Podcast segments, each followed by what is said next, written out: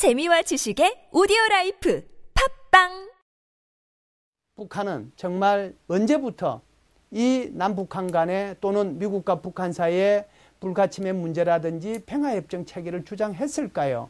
여러분들 이 연원으로 거슬러 올라가면 1974년이 처음입니다. 왜 1974년일까요? 바로 여러분들 이 파리에서 미국과 북베트남과 남베트남과 그리고 베트콩이 평화협정 체결하는 모습을 보았습니다. 그리고 이것이 어떤 결과를 가져올지도 알게 됐습니다. 핵심 내용은 바로 미군을 철수시키는 내용이 평화협정의 핵심이 있다는 것을 알았습니다.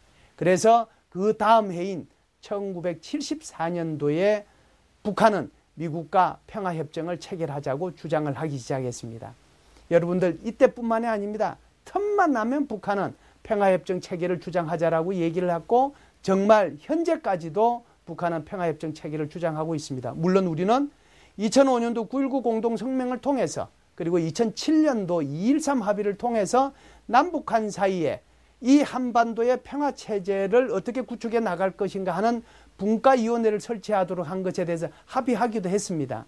최근까지는 작년도에 당 창건 기념일을 기준으로 해서 북한이 미북 간의 평화협정 체계를 주장을 했고요. 그리고 안전보장 이사에 계리한 둘둘치공 나오기 전후를 중심으로 해서 다시 북한은 아, 미국과의 평화협정 체계를 주장하고 여기에 중국이 동조하고 나서기 시작했습니다. 그러면은요, 이제 거의 마지막 단계로 한번 말씀을 드려보겠습니다. 왜 북한은 이렇게 미국과 평화협정 체계를 주장을 할까요? 첫 번째는요, 평화협정을 체결하면 옛날에 정전협정을 체결했던 당사자, 바로 유엔군 사령관이죠. 유엔군 사령관이 정전협정에 서명했기 때문에 결국은 유엔군 사령부가 해체됩니다. 두 번째는요, 유엔군 사령부의 핵심을 이루는 미군, 소위 말하는 미국과 평화협정을 체결했기 때문에 한반도에 주한미군이 더 이상 존재해야 될 이유가 없다라고 북한이 주장하겠죠. 그러면은 주한 미군이 철수하게 됩니다. 그렇게 되면은요, 한미 동맹은 있으나 만화한 문서상의 한미 동맹 조약만 남게 될 겁니다. 여러분들 북한이 이렇게 주장하는 이유, 그것은요, 북한의 바로 헌법보다 더 상위에 있는 북한 노동당 규약 서문에 나와 있습니다. 거기에 보면 바로 미제국주의를 한반도에서 쫓아낸다는 항목이 나와 있습니다. 이것은요, 노동당이 가야 할 최종 목적지예요.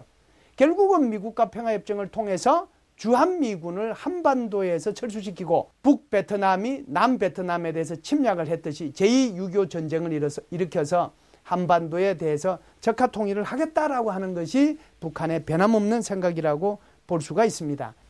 그렇다면 우리는 어떻게 해야 될까요? 평화협정 무조건 안 된다고만 얘기해야 될까요? 더 적극적으로 나가서 평화협정 체결하자라고 얘기할까요? 저는 후자가 맞다라고 봅니다. 평화협정을 체결해야죠.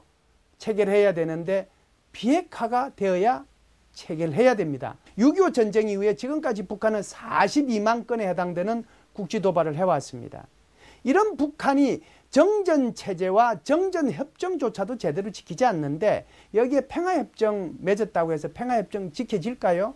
그걸 통해 가지고 평화 체제가 유지될 수 있을까요? 저는 그렇게 생각하지 않습니다. 그렇기 때문에 이 북한이 얘기하고 있는 평화 협정 체계를 무조건 뒤로 빠질 것은 아니지만 우선 비핵화가 전제되어야 된다라고 하는 거 그리고 정전 체제만이라도 제대로 정전 협정만이라도 제대로 유지하고 잘 지키라고 하는 것 그것은 우리가 북한에 끊임없이 요구해야 되고 북한이 그렇게 할 때 우리는 바로 평화 체제로 돌입할 수 있다라고 그들을 설득해내야 됩니다. 뒤로 물러서는 것만이 능사가 아닙니다. 훨씬 더 북한이 얘기하는 전략을 우리가 원하는 방향으로 끌고 가기 위한 새로운 전략 그런 것을 모색할 때가 되었습니다. 북한이 평화 협정을 얘기한다고 해서 혹시 여기에 혹 하고 끌리면 대한민국은 훅 하고 날아갈 수도 있다는 생각을 하시기를 바랍니다. 감사합니다.